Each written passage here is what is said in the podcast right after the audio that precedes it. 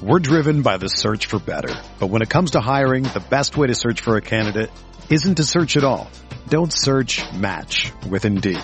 Indeed is your matching and hiring platform with over 350 million global monthly visitors, according to Indeed data, and a matching engine that helps you find quality candidates fast.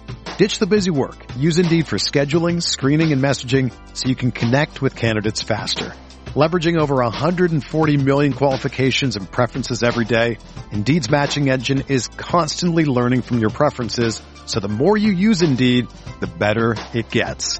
Join more than 3.5 million businesses worldwide that use Indeed to hire great talent fast. And listeners of this show will get a $75 sponsored job credit to get your jobs more visibility at Indeed.com slash BlueWire. Just go to Indeed.com slash BlueWire right now and support our show by saying that you heard about Indeed on this podcast. That's Indeed.com slash BlueWire. Terms and conditions apply. Need to hire? You need Indeed. This podcast episode is brought to you by Coors Light. These days, everything is go, go, go. It's nonstop hustle all the time. Work, friends, family expect you to be on 24-7. Well, sometimes you just need to reach for a Coors Light because it's made to chill. Coors Light is cold lagered, cold filtered, and cold packaged. It's as crisp and refreshing as the Colorado Rockies. It is literally made to chill. Coors Light is the one I choose when I need to unwind. So when you want to hit reset, reach for the beer that's made to chill. Get Coors Light in the new look delivered straight to your door with Drizzly or Instacart. Celebrate responsibly.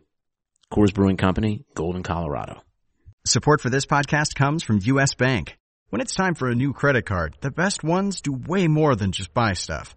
And that's why U.S. Bank offers credit cards that make every day more rewarding. Earn cash back, score points when you shop, dine out, travel, or binge watch, or get a low intro APR. U.S. Bank credit cards were designed to fit your lifestyle. So make every day more rewarding and check out usbank.com slash credit card. U.S. Bank credit cards are issued by U.S. Bank National Association ND. Some restrictions may apply. Member FDIC. Welcome into the RotoWire NFL podcast. It is St. Patrick's Day here, and it is also the first day of the league new year. Mario, happy St. Patrick's Day. I see you're not wearing any green, so, uh, no. If you went to my, you went to my grade school, you'd get pinched.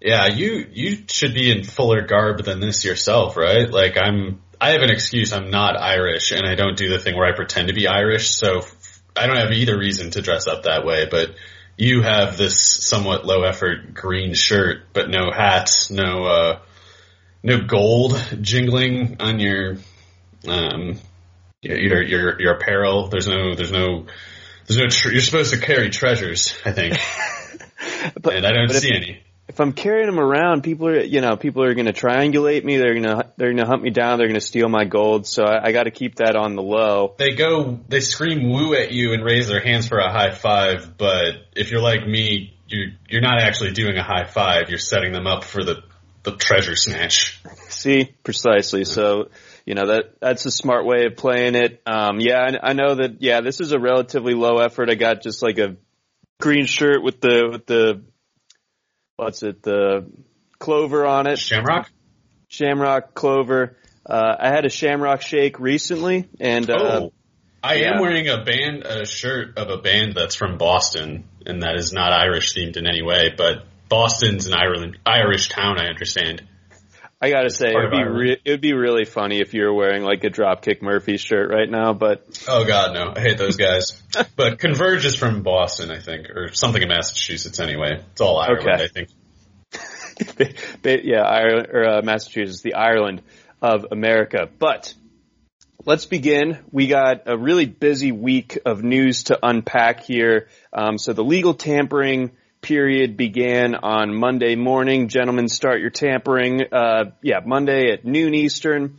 And then today, Wednesday, uh, the the league year officially uh, got underway. So before we get into the signings that have happened, Mario, I want to get your opinion on the signings that haven't yet, and and more specifically, why is the top end of the free agent receiver market as as frigid as it currently is?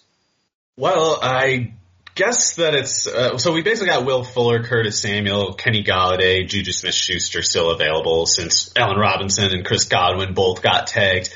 And maybe if those two would sign extensions and, you know, maybe if they hadn't been tagged, we would have had a market set already. But closest guess that I have is that Golladay, Fuller, Smith Schuster's agents were kind of thinking, we're going to get something like what Robinson and Godwin are getting, or, you know, at least we, we need to know what they're getting before we know what we're demanding kind of thing. So in the absence of that standard being set, these guys, these receivers that are still on the market, um, they, especially if you're a good one like Will Fuller and, and, you know, Juju and them, you're not worried about not getting a job if you don't sign soon enough, you know, so they don't have any reason to really move. And the teams aren't going to offer in the meantime what they anticipate to be Godwin and Robinson type numbers. So there's, there's kind of like that ambiguity and, and who knows where the two respective sides are mapping out. Uh, where they think any of those markets are going to go, but until they're set, it's just kind of like no one's going to sell themselves short in negotiate negotiations because they, they don't want to look like a chump in, you know, four hours. Right, exactly. Yeah, Th- things can move so quickly. So, um, I, I guess I just am surprised just because of, you know, how quality they are.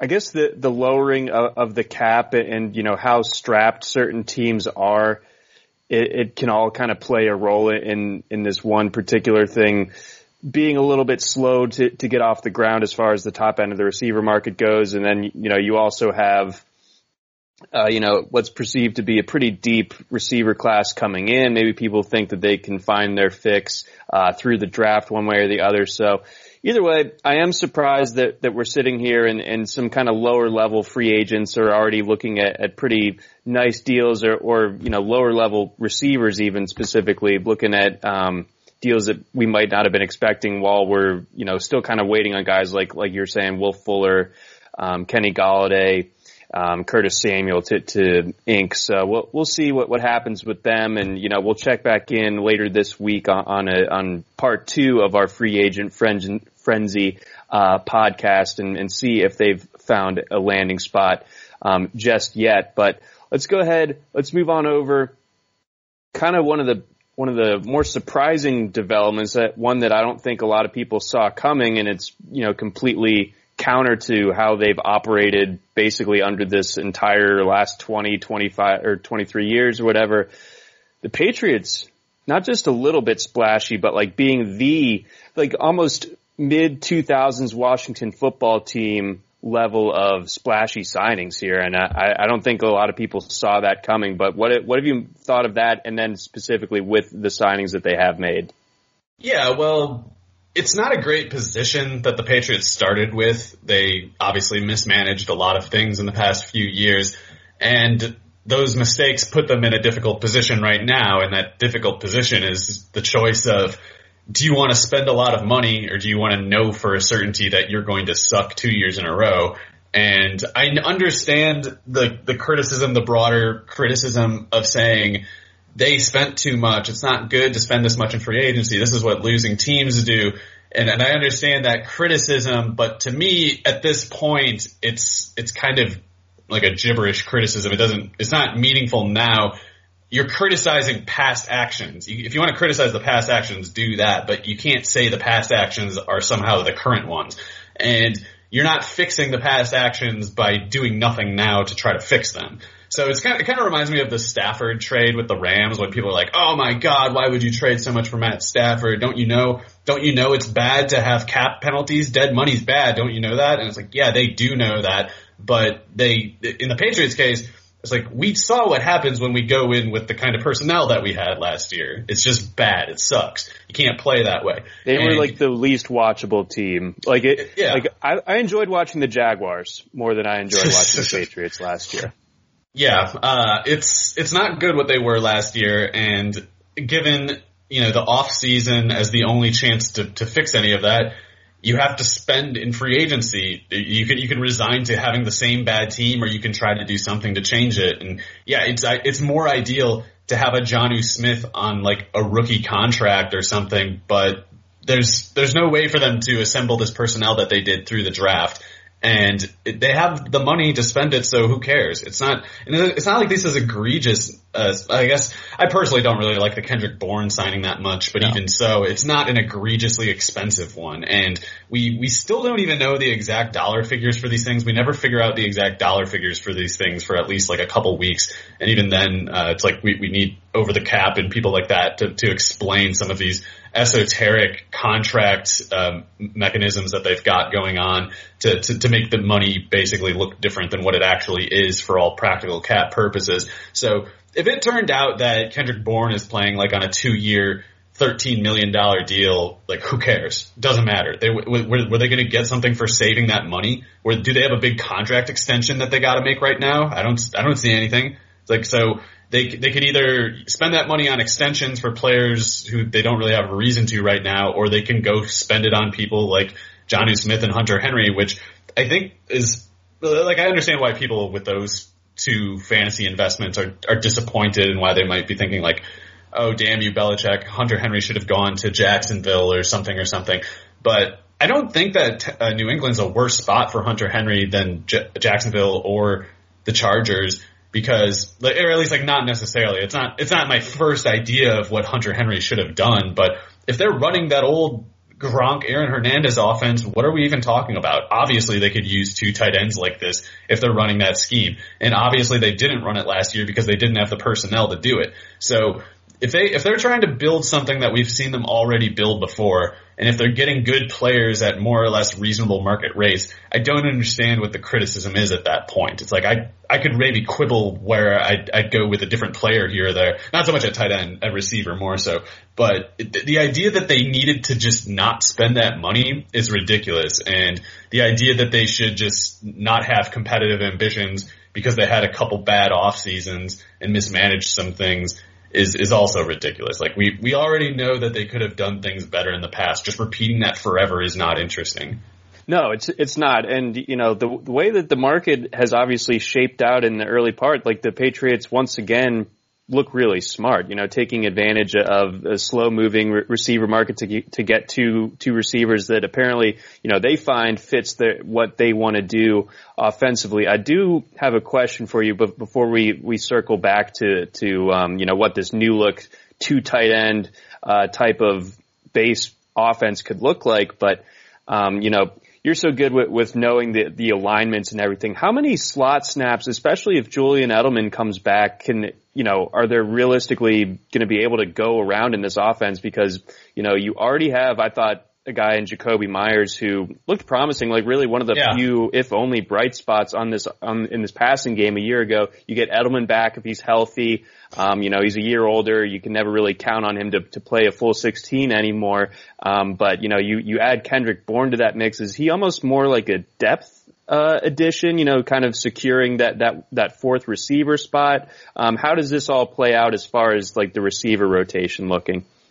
Well, I don't know what they're planning to do exactly. Like to me, but like it looks to me like Kendrick Bourne and Jakobi Meyers are pretty redundant. And I, I thought, like you, that Jakobi Meyers did a really good job, not just last year, but two years ago too. And maybe there's something funny in his numbers, like maybe he's not quite as good, not as clean as his numbers are, but no one else was doing well at receiver on that team. And he, he was not just he wasn't just the best of a bad bunch. His numbers are strong by conventional standards last year. Like there's, there's not, you know, there's not like a bunch of touchdowns or whatever, but he was super efficient in an offense where no one else was. So I, I thought Meyers fit like a certain function in the offense, which is to say like especially intermediate maybe underneath kind of stuff. He can play inside or out, but you know you're not really going downfield with Meyers. So I like Agholor's addition because that's you know he he's not he's not my favorite pick. I would have definitely rather paid up for Curtis Samuel or Will Fuller. But if we just need speed and we need someone who can play outside, like yeah, Agholor's pretty good. He's he's not bad. He's he's gonna be, he's fast enough that the safeties have to run with him if he runs past them. And so you can imagine an alignment where Nelson Agholor and Kendrick Bourne or Nelson Agholor and Jakobi Meyers can work together because the safeties can't just jump on Meyers or Bourne in that case because Agholor will run past them.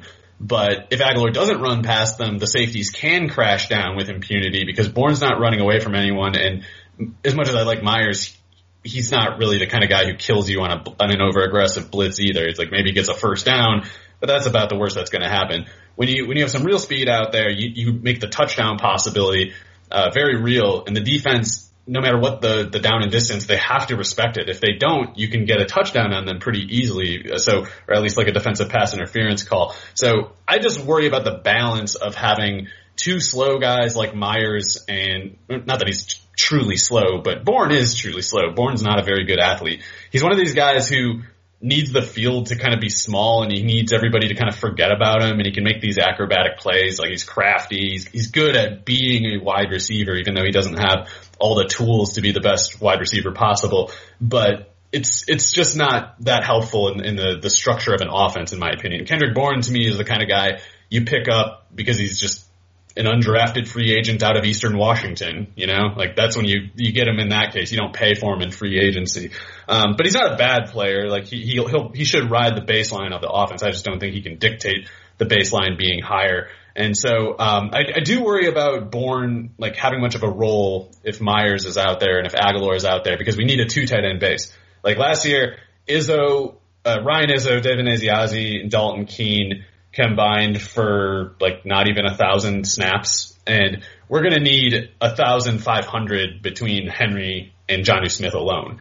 So that's that's upwards of like 500 snaps that we're going to receivers, or I guess it could have been offensive linemen or something. But like there's a lot of snaps that they have to create for tight ends that weren't there last year, and you don't want Kendrick Bourne as your outside wide receiver in a two tight end uh, base. You want you want some speed to offset the speed that you lose by foregoing a wide receiver in favor of a tight end.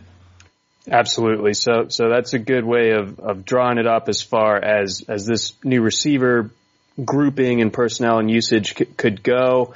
Um, I guess my, my next question for you, I, I want to hear a little bit more about your thoughts on, on Agholor because I thought he was one of the best stories uh, of last season. Yeah. And, you know, I was one of the guys that, you know, like, just like the, the famous Philadelphia news clip of the guy, t- you know, just throwing Agholor under the bus when he's talking about like, uh, you know, catching people jumping out of a burning building or something. He's like, we actually caught him, unlike Agholor's like just, just throwing strays at, at Agholor. Yeah. Um, you know, kind of finds this, uh, renaissance in a, in a place in Vegas that I don't think that Derek Carr really gets the, the moniker of being this guy that, that can be the one that makes a wide receiver. So for him to, you know, eat up almost 30% of the team's air yardage, do, do killer numbers on a air, uh, air yardage on a per snap basis, his average depth of, of target down like fit, uh, 15 yards down the field. That's really, really far, of course. That's, you know, one of the bigger, you know, longer deep threats um, in the league, and he, he was killer on on the long passes just in general.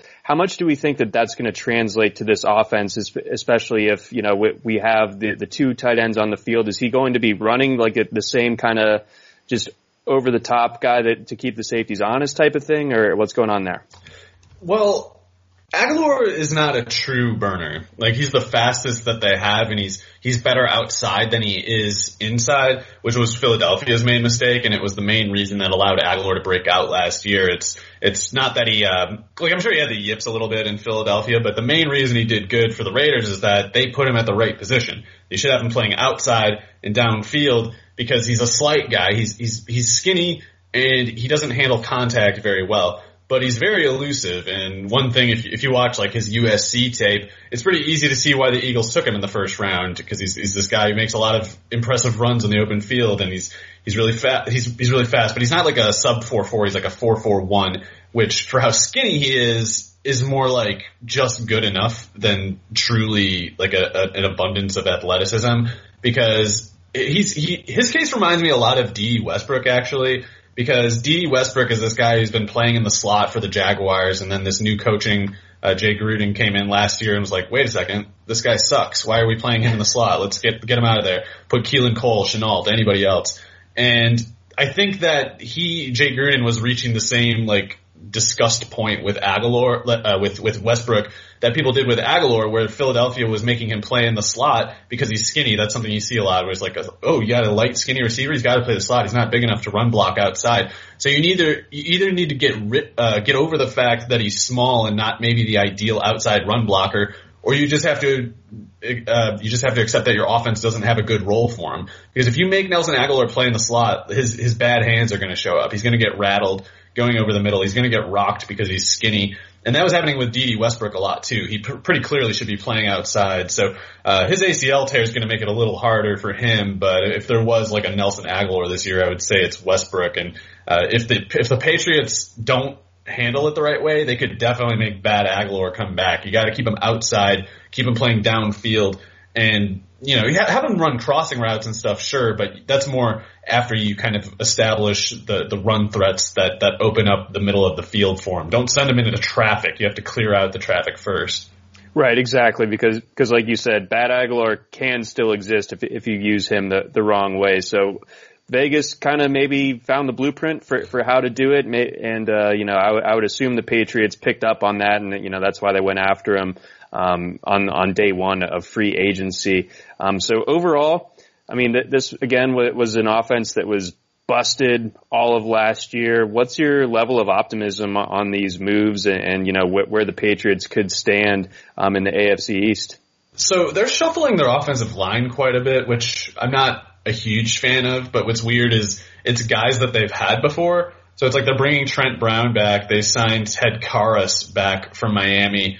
Uh, they already played last year without Marcus Cannon, so him getting traded, I guess, doesn't necessarily matter that much, uh, even though he was a good player. But it's like they're letting the David Andrews guy walk. So there's a lot of shuffling going on the offensive line, and I, I like to see continuity on the offensive line instead. But if if they already kind of know these guys, maybe maybe it's maybe it's not like starting from scratch and maybe they can just get that offensive line polished for week one, no problem.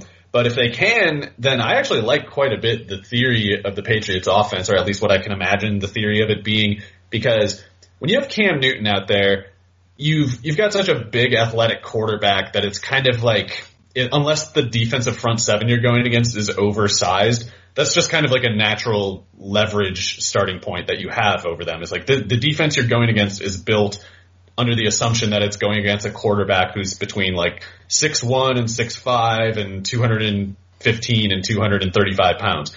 And they're not supposed to run the way Newton can. But when you got a 250 pounder who can run like Newton, it's kind of all of a sudden like the defense needs to reconsider its personnel just at that start point. It's like we can't we can't put our 210 pound uh, dime linebacker out there. We need to reconsider how we handle that. And it's almost like to me, with when you start with Cam as the foundation, and then you add almost.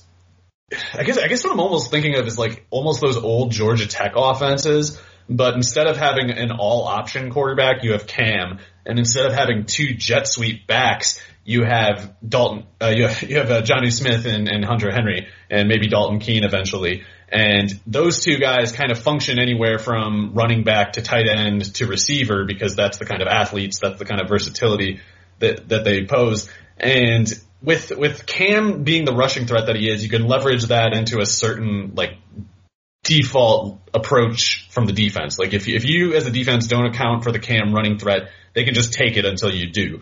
And to account for it, you have to kind of tax yourself on maybe containing the outside run or some particular dive attack. And so you can kind of get Damien Harris, Sony Michel, Chris Carson, Leonard Fournette, whoever they end up with at running back. They can kind of be that John Dwyer just dive halfback who just goes in kamikaze every time he gets the ball. And Cam gets his carry shots in, of course. That all of this gets leveraged into play action looks to the tight ends who who keep the defense a little bit off balance with some screens here and there. You use a lot of motion, a lot of deception, and you kind of make like a jumbo pistol offense that kind of bashes the defense a lot with this with this run kind of foundation that can turn into more of a passing attack just because these these guys who are plus blockers are also dangerous as pass catchers, especially if you're trying to cover them with like smaller defenders.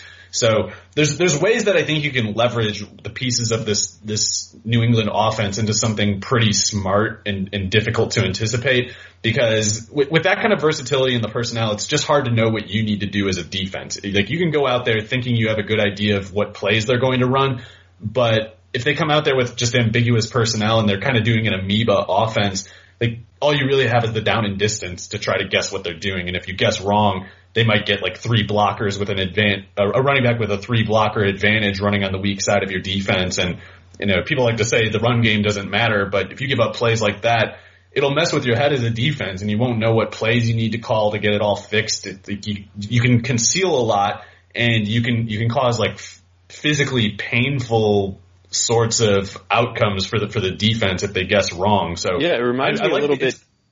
Oh, I was gonna say, it's almost like a little bit like a, maybe like what the Chip Kelly offense could have been, like up tempo and aggressive, but run based and, and distinctly fast feeling, even though it's not airing it out. Mm-hmm. And and I, I, could kind of also draw a little bit of a parallel potentially uh, to like the 2019 Ravens. You know that they're always using the, yeah. the, two tight end sets. I mean, it, it, wasn't quite the same. Lamar Jackson different in terms of you know Cam Newton more like the physical imposing wear you down guy. Lamar Jackson more the the elusive speed guy. But but nonetheless, you know, similar kind of going counter to the way the rest of the league is going in, in yeah. which you know, the team defenses are, are, gearing up to stop the pass. And if you, you know, you catch them on a week where they're, they're going up against a, a run heavy team, they're not used to it. The, the whole league, is, yeah, it's, it's a great money ball idea, I think, yeah. because it's like the whole league is building for a nickel defense based defense right now. Everyone's investing in a three wide base uh, defense assumption. And if the Patriots come up to you and you have all this cap draft picks tied up in a, in a good nickel corner, two outside corners kind of base defense, like those guys are just useless now, or at least one of those corners can't impact the game against the Patriots. Yeah, so it, this this suddenly becomes a very very interesting team to watch, and you know Buffalo, you know they they obviously ran, kind of ran away with the division a year ago, but you know the you know the Patriots have, have bowed up now. Um, they, they made some defensive signings as well, Judon, Davon Godchaux. So I mean, couple guys, and then you know you might get some of those opt outs from a year ago yeah. that you know certainly stung. Um, I don't know what what the Gilmore situation is, but but yeah, certainly the, the Patriots, you know, definitely you know don't count them out uh, just yet. Um, and and I like what the Dolphins are are doing too. Um, or I like the directions of the Dolphins. I don't know if they've they've necessarily made any big. It's not the old AFC East. It's a little no. different. Yeah. yeah. so that that's nice to see. And, and sticking in the AFC East, um, going over to a team that the one team that we haven't gotten into just yet, the Jets. Um, what did you make of their signing of Corey Davis? I thought it was fine. I I don't know what to make of Corey Davis's upside at this point. Like it wouldn't be shocking if he was capable of quite a bit more than he did in Tennessee because early in Tennessee his early in his Tennessee career, he kind of had injury troubles and Marcus Mariota struggled. And then once Ryan Tannehill got in there, AJ Brown was there as the clearly superior player, but not being as good as the best receiver in the league isn't really, uh, you know, a, a, it's not something you can hold against a player, especially right. when he's he's been efficient in his own part. And you know, again, the injuries. It's it's it's not fair to say that Corey Davis ever failed in Tennessee. It's just AJ Brown showed up and then they didn't have enough money to spend to keep him. So he might be capable of being a legitimate wide receiver one for the Jets or other teams. I don't know. Uh, in the meantime, it's hard for me to get a sense of what, what what to expect from that offense. Like I have trouble figuring out what I expect that offense to look like. I don't believe the theories about Zach Wilson going second overall to the Jets. I think Zach Wilson will be the fourth quarterback taken. And I think the second pick is either going to be Justin Fields, uh, maybe Trey Lance, maybe a Deshaun Watson trade. That's that's kind of how I'm looking at it at that spot. So uh, that, that's like a range of things, that, and in each, each case, I can kind of start to figure out, or at least I, I get an idea of like what I think it'll look like not knowing which of those ahead of time though is is more likely than the other makes it impossible because like I, Deshaun Watson is very different from Justin Fields, who's very different from Trey Lance. So I, I don't know where any of that's going, and I, I don't really. Ex- I know it's supposed to be an ostensibly a Shanahan kind of offense with Michael LaFleur there, but I just don't know. Like I don't know if maybe Mike LaFleur has a slightly different ideas on the Shanahan offense and the McVay offenses than everybody else that we've seen implement them. Like it's just it's just hard for me to know for sure. And so I don't really see, obviously, the big volume scenario for Davis, but it might be there. And if it is, I don't really see any grounds to be particularly pessimistic about him. It's, it's almost like his durability is my biggest concern. Right, because it, yeah, the, those injuries, especially early in his, his Titans career, kind of kind of stifled things a little bit. But you know, he had a really strong uh, uh, contract year this year, of course, and obviously ended up uh, getting paid handsomely for it. You know, career highs and uh, tied the career high in catches, yards, uh, touchdowns set a new career high um, on, on and 10.7 yards per target. So really, really strong numbers across the board. So yeah, whatever the Jets quarterback situation ends up being, I think will will kind of help dictate my my level of interest in Corey Davis. Um, how do you think he fits as far as the rest of this offense goes? And you know, is, is there a receiver that is hurt by this uh, in this offense? Does this you know kind of push Denzel Mims's value down a little bit in, in, in the long term? Uh, what's up with Breshad Perriman and stuff like that? Well, Perriman's a free agent. I don't know whether they have any interest in re-signing him. I would guess they probably don't, but maybe they do. Uh, as long as they don't sign Perriman or somebody else, Mims should be fine. Like there's, there wasn't a realistic shot at Mims being their clear wide receiver one or anything. So if he isn't their clear wide receiver one, to me, that's not really obvious grounds for downgrading him. For me, it'd be more like, if we're worried about Denzel Mims getting 800 snaps, then I start to worry about him. But Corey Davis doesn't change that, and and um, they might. It was rumored that they were looking at maybe moving Jamison Crowder, who plays in the slot. Of course, he only plays in the slot, so that wouldn't exactly that wouldn't specifically boost Mims's snap count, but it, it, would be reassuring for his target share potential just because Crowder gets hurt a lot and he, he's not like dominant or anything, but he does, he is a good player at running routes underneath and he, he gets a lot of targets. So if, if they move Crowder, whoever they replace him with is not likely, or at least I would guess they're not likely to draw targets quite as much as Crowder did. So that would probably be good for both Mims and uh, Davis if he were traded. Yeah, that I I wouldn't imagine that they're going to be as reliant on the slot um, this year with better quarterback situation, just better overall situation in general. Getting Adam Gase out of there, I think, is is going to just be a huge boon uh, for for this team yeah. in general. Um, you know, what, one other just kind of observation. Um, we'll, we'll see what, what comes of this, but maybe this connects a couple of dots. But do you see the Jets because looking at their current uh, running back uh, depth chart, it's pretty bleak. We've seen a couple, you know, good, good uh, NFL running backs get released in re- in recent days. Do you think that uh, a guy like Damien Williams could potentially be a fit for the Jets? Maybe. I mean, Damien Williams is a 220 pound guy who catches the ball really well and is fast, but the fact that he never broke out before playing for the Chiefs might indicate that he lacks vision, and so he might need space manufactured for him. But if he if he has the space manufactured for him, I think he can capitalize on it about as well as pretty much anybody. But uh, yeah, both both with Miami and at Oklahoma in college, he never was that explosive of a runner. Like not as explosive as you would expect someone as strong and fast as him to be. But yeah, he, he can run. He can, he can still move, and maybe this offense will be competent. Like maybe Mike LaFleur will be as good as uh, Matt LaFleur and, and the McVay coaching tree and the Shanahans. And if so, then yeah, pretty much any running back would, would kind of have an easy task in that case. But uh, in the meantime, I have no sense for what they plan to do with their backfield. I guess they could be going after one of Najee Harris or Travis Etienne in the draft. So that's that that's a pretty big possibility, I guess. Uh, in the meantime, I would say Ty Johnson is their best running back because Lamical Perine I don't think is very good, and uh, Ty Johnson looks like he's kind of bad as a pass catcher though is the thing. So, which is weird because he's such a fast guy, but um, he's he's been just not effective as a pass catcher and, and pretty good as a runner. So. Uh, as Phillip Lindsay and his his like cold reception from the Broncos showed, being a speed back without a proven passing down skill set is a good way to get just pushed aside. Uh, so I don't know what, uh, uh as far as in-house options makes much sense for them, but Perine to me is just like, know, just, just some guy who's, who's gonna ride the baseline at best. Yeah, just, yeah, replacement level type of guy. Um, let's get on over.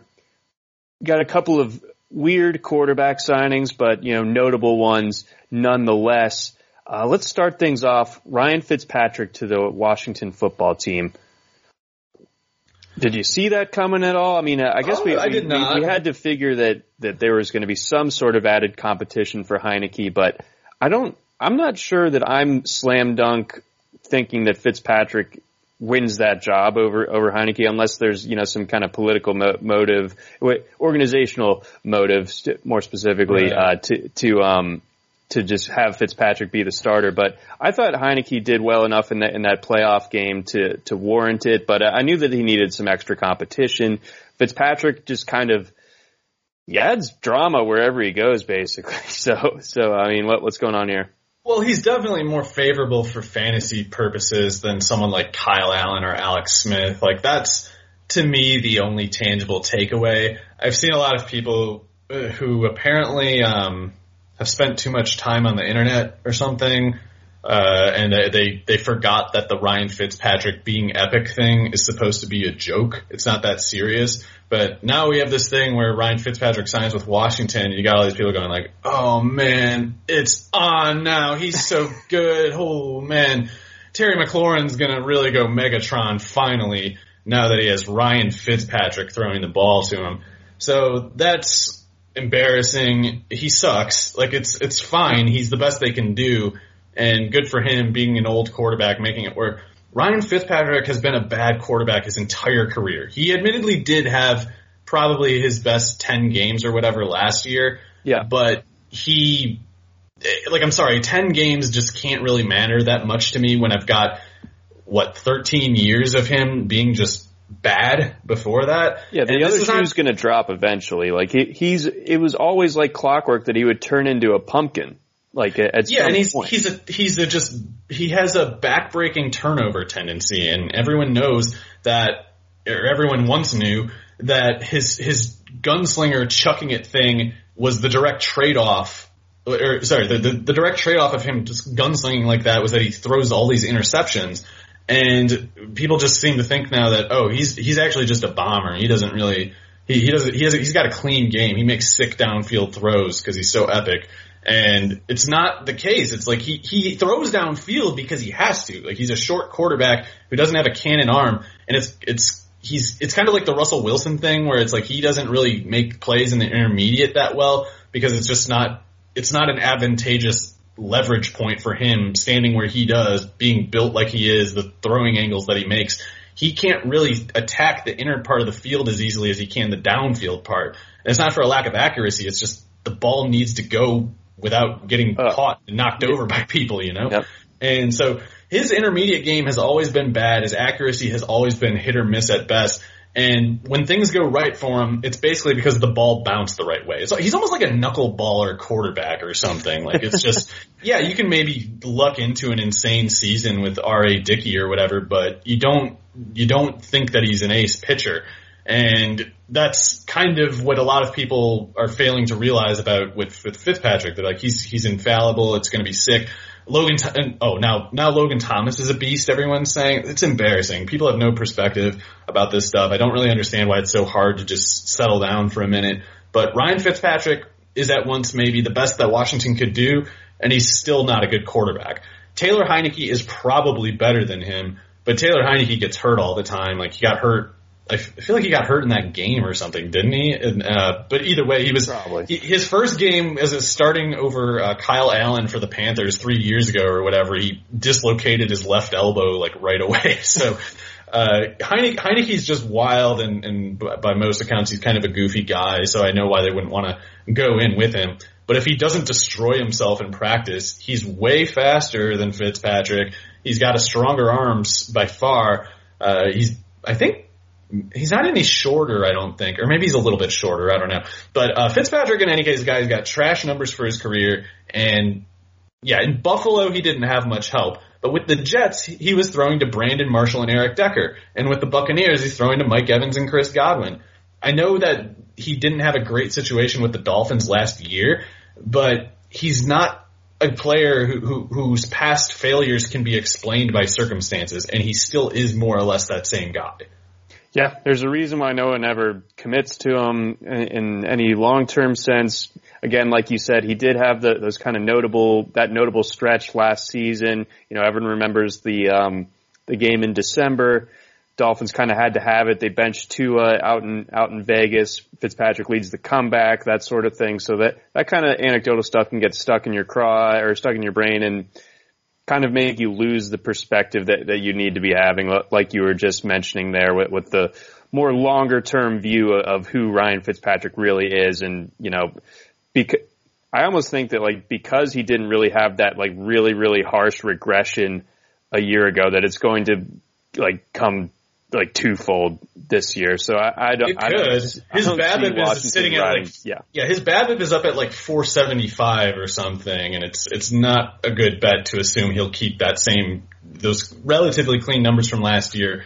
I, I would I would expect to to come crashing down, but it is admittedly good for Terry McLaurin. Uh, relative, well, maybe not, maybe not relative to Heinicke, but definitely relative to Alex Smith and Kyle Allen. Those two are useless and uh, really bad for for receivers. Uh, I would say Fitzpatrick is bad for Logan Thomas for that reason because Logan Thomas isn't actually good. He was just like the fourth best PPR tight end in a year where tight ends were terrible, and now people think he's good.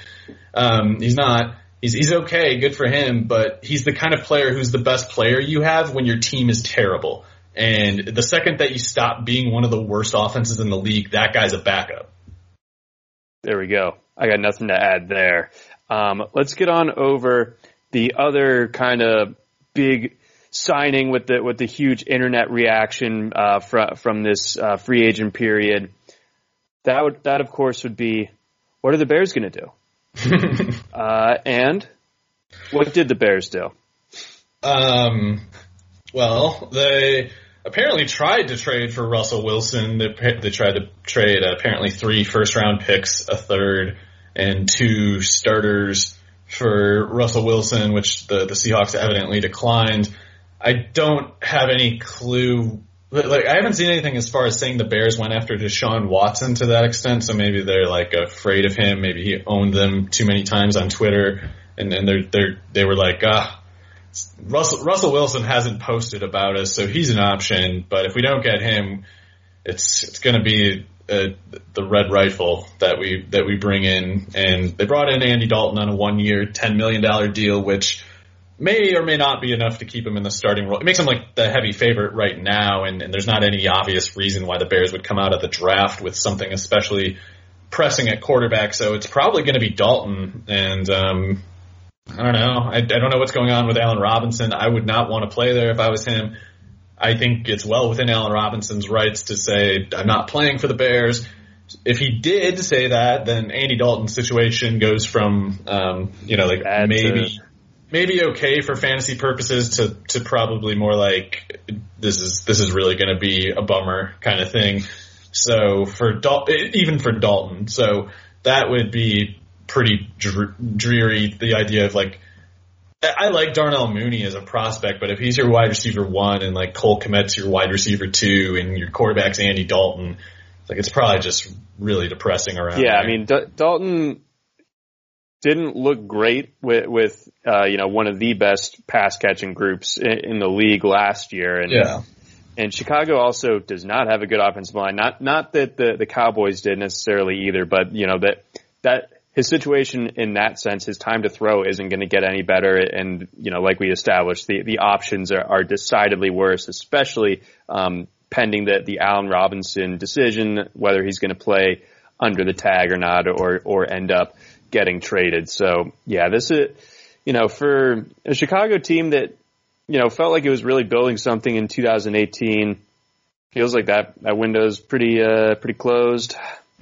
Yeah, it's uh, it's it's gonna be really bad. It's not gonna be good. Like David Montgomery had his maybe career year last year. It's like he's gonna su- suffer for Andy Dalton. Well, he, he won't necessarily suffer for Andy Dalton being there, but his numbers were going to come down. Like they, the only way Montgomery's production was going to stay stable was if they improved the offense and made his job easier and made the pie bigger for everybody. And that's all off the table. Sure is. So yeah, not not great. I would be if I, if I was a Chicago fan, I would uh, not be particularly stoked with with. I mean, maybe maybe I wouldn't have you know gotten my hopes up and, and thought it was realistic that that Russell Wilson was a possibility, but but still, no matter what, ending up with, with Dalton at the end of this just doesn't doesn't feel particularly encouraging. I I probably think that Mitchell Trubisky is a better quarterback than than current day Andy Dalton. I don't know if that's a hot he's take. but- um he's a better running back, and that's your best option.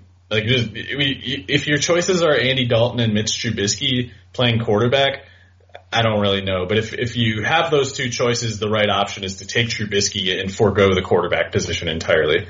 Yep. Then really fire up the Georgia Tech offense. Um, all right, let's get on over to a couple of the running back signings. I'm, I'm going to kind of just tee you up here. Um, because I saw some of the reaction on on Twitter to, to some of these signings and what, what they mean for, for a couple of these second year running backs. All right, so I'll I'll let you go or take your pick. Uh, do you want to go with the Hyde to Jacksonville signing or the Jamaal Williams to Detroit signing it and what those mean for James Robinson and, and D'Andre Swift? Yeah, so I might just be a dupe, like falling for cynical media practices and, and, and making too much out of something that's just race to the bottom type content where every time a running back signs with a team where there's already a running back, that one that running back that's already there is over, man. If you if if some team signs a second running back, that starter is never playing again. No. Uh, and as we know, every good running back in fantasy football is the only running back on his team. So if a team signs a running back, it's just done. Pull the plug. There's no hope. And, and also, the, the older, more washed up running back is always better than the than the one on his rookie contract. Always. Yeah, because if you sign a running back, then the running backs that are already on the team are never going to play again and are bad and probably you should hate them. But uh, yeah, so Carlos Hyde, who sucks and already played, uh, he played with Jacksonville for like seven games that Nick Chubb rookie year, and he had 3.3 yards per carry after they traded a fifth round pick for him. And then what has he done since, other than have like four good runs as a bench player for the Seahawks. So, and, and then he got hurt. So Carlos Hyde is this guy who he's, he's pretty fast for how big he is and he runs hard. Like he's not a fun person to tackle, but his vision has never been good because he doesn't find the open field. Despite all of his ability to break tackles and run away from people, he just gets caught all the time. And as a as a pass catcher, his his elusive his negative elusiveness really shows up because he's actually got pretty good hands. Like he catches passes that go to him, but he's for his career, and it's it's been the case in every team that he's played for. It's insane. I've never seen anything like it. He's averaging like 3.8 4 yards a target or something while catching like 80% of the targets. I've never seen anything like that. So you can't really do anything with Carlos Hyde other than have him play like dive halfback, which is fine. And, and for Jacksonville to sign him for that purpose makes totally a lot of sense. If, if Robinson needs a breather, or if, if, if Robinson just, you know, gets three carries on a drive and they have a third and short and, and they need someone to run at 110% straight at the first down marker who's, who's, you know, gonna, gonna hurt somebody who tries to tackle him before he gets there. Carlos Hyde can do that. But if you want to run the entire offense, it's not going. Like he can only do certain number of plays and none of which are really passing situation ones, which is, uh, as much as I hate the PPR mania of the day and uh, specifically the the ideologies that spring forth from uh, PPR economic incentives, I I think it's pretty significant that James Robinson never left the field in passing downs last year. Like people talk about, like, oh my god, he got eighty percent of their carries. That's never happened. That that doesn't happen ever. Like it's it also doesn't mean anything because they had the fewest carries in the league. They had like 337 carries as a team last year. Mm-hmm. James Robinson can afford to get 70% of the carries or whatever less than last year and still come out with more carries because they're not going to suck as much. They're going to run the ball more because they won't be losing as of 10 minutes into every single game like they did last year. So yeah, his share of carries are gonna is gonna go down, but the team carry count is gonna go up. And in the meantime, they haven't added anyone who can project for passing down functions. Now, I expect them to add another running back either through the draft or maybe in free agency yet, or maybe they'll just sign Curtis Samuel and they'll say that's close enough. But that's what we're looking at at the moment. This idea that Carlos Hyde is going to just kick aside James Robinson as a pure runner has no basis. And the idea that he's going to take any passing down work is just wrong. It's stupid. So I know most people didn't freak out too much about the James Robinson thing. Some people did. And I, I might be dumb for thinking they were sincere because it pretty much is incredible that someone would actually believe that. Um, it's also incredible to me that anyone would think Jamaal Williams is a threat to J- D'Andre Swift. Um, but it makes a little more sense because at least Jamaal Williams can play passing down stuff. Like right. he can pass block, and if you throw him the ball, he generally will catch it. But I also think that J- uh, Jamal Robinson, or sorry, Jamal Jamaal Williams was the actually the best case scenario for D'Andre Swift because them signing Jamaal Williams means knock on wood anyway, means they're not signing a Chris Carson or even a Phillip Lindsay or something. Like somebody, there are a bunch of players who are much more threatening from scrimmage than Jamaal Williams, and the Lions did not sign them. They signed him, who is a threat to precisely, uh, I guess, in addition to pass blocking stuff, Jamaal Williams could get like short yardage work just because of the reasoning of like, oh, well, he runs so hard. He's such a, he's such a bruiser or whatever. I think if they take that approach, it will fail. Like he can't run. He's not good with the ball. He doesn't make big plays. He breaks some tackles and, and people really stick to the optics of, of Jamaal Williams. Like they really stick to the optics of him running real hard on the field and trying real hard. And well, he's got, he's got the taped fingers instead of the gloves. I and get he does it. the cool thing and everyone agrees he's a, he's a great deal of fun. And that's fine. I'm glad that he's doing well as a running back. Like I'm, I'm glad he got paid a little bit. Um, but he's a bad running back. He's terrible from scrimmage. There are not five worse running backs on an NFL roster who are worse from scrimmage than Jamaal Williams. Look at his career. No explosiveness. He's right at like 3.8 yards per carry his whole career. He catches the ball. One 40 yard run his entire career on 500 rushes. Yeah, Jamaal Williams does two things. He never fumbles and he can pass block and he can catch the ball. But even insofar as his pass catching usage goes, it's ill conceived because he's so unthreatening with the ball that the fact that he's catching the ball doesn't actually help. It's kind of like a less severe version of the Carlos Hyde deal. It's like Carlos Hyde can catch the ball too. He is perfect at going nowhere with it afterwards, so it doesn't matter that he's catching it. Something like that is true about Jamaal Williams too, and Detroit, I think, will find that out. Now, maybe they don't think it's true right away. Maybe they, maybe D'Andre Swift does get three or four goal line touchdowns poached by Jamaal Williams. But when it, the time comes for them to need a competitive play from Jamaal Williams, and if they pass up D'Andre Swift on that play for Jamaal Williams, they're not getting the first down. They're not getting the touchdown. And if they keep doing it, that's how a coach's seat suddenly gets hot. Well, we'll be optimistic uh, on on our uh, Dan Campbell, and uh, we'll, trust him to do the right thing. Uh, so, I mean, I think Williams is a, is a totally fine backup or RB two, um, but I think that they know with what they spent on D'Andre Swift and what they got out of him, especially down the stretch last year, that it, it'd be foolish to really, you know, do do anything but you know take the restrictor plate off and just let Swift do his thing. Yeah, Dan Campbell has been saying from the start he's thinking Alvin Kamara for D'Andre Swift, and uh, I thought D'Andre Swift was underrated to start with in the in the redraft 2021 redraft. And if his market actually suffers for this, that would be insane, and it would pretty much make Swift my number one target for the time being. Like I, I would feel compelled to go sign up for drafts to get D'Andre Swift shares if his price goes down over something as stupid as this, because to me, he should be with the Saints offense being basically a question mark at this point. I don't really see a good basis for having Alvin Kamara so far ahead of Swift uh, mm-hmm. and, def- definitely not far ahead of Ekeler. So those three guys are the same category of running back to me. It's like we know they're not getting 300 carries. We know that they're not going to get a lot of, well, I guess Alvin Kamara's case, he got a lot of rushing touchdowns, but it wasn't so much specifically like a goal line emphasis. It was like he just scored a lot because the Saints scored he's a lot. awesome. Yeah. Yeah, and he's really good. Um, but the idea that that's a guarantee to keep happening with, with the Brees offense gone and the Winston Hill offense arrived, um, seems a little hasty to me, and I say that as someone who thinks Jared Goff is terrible. Like, I don't think the Detroit offense is going to be good, but I don't think it needs to be good in PPR anyway. I don't think it needs to be good for Swift to clearly be like a top 15 pick. Like, he's he's he's his usage is almost the same as theirs. Like, I I don't understand what the PPR argument is against Swift. It, it just doesn't go anywhere.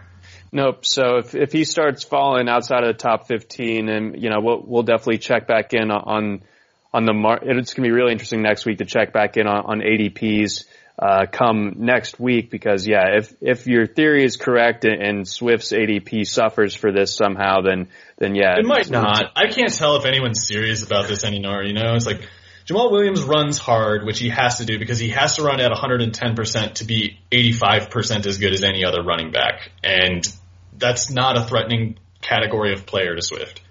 Nope, I don't think so either. So I think that some good laying down of the law there. Uh, I think that's going to do it uh, for this edition of the free agency frenzy. We'll drop part two a little bit later in the week. But for Mario Puig, I'm John McKechnie. Thanks for listening. Whether you're a world-class athlete or a podcaster like me, we all understand the importance of mental and physical well-being and proper recovery for top-notch performance. That's why I'm excited that Unifyd Healing is sponsoring podcasts on the Blue Wire Network. Unifyd Healing is a new and super innovative global network of wellness centers powered by Energy Enhancement System, or EE System. If you haven't heard of the EE System yet, then you'll want to listen up. This technology promotes wellness, deep relaxation, purification, and rejuvenation. Wherever you are across the globe, access to a center is easy and affordable. Interested in experiencing the EE System technology for yourself? Go to unifydhealing.com slash bluewire to learn more and find a center near you. That's unified, U-N-I-F-Y-D, healing.com slash bluewire. No material or testimonials on the Unifyd Healing website are intended to be viewed as medical advice or a substitute for professional medical advice, diagnosis, or treatment. Always seek the advice of your physician or other qualified healthcare provider with any questions you may have regarding a medical condition or treatment and before undertaking a new healthcare regimen, including EE system.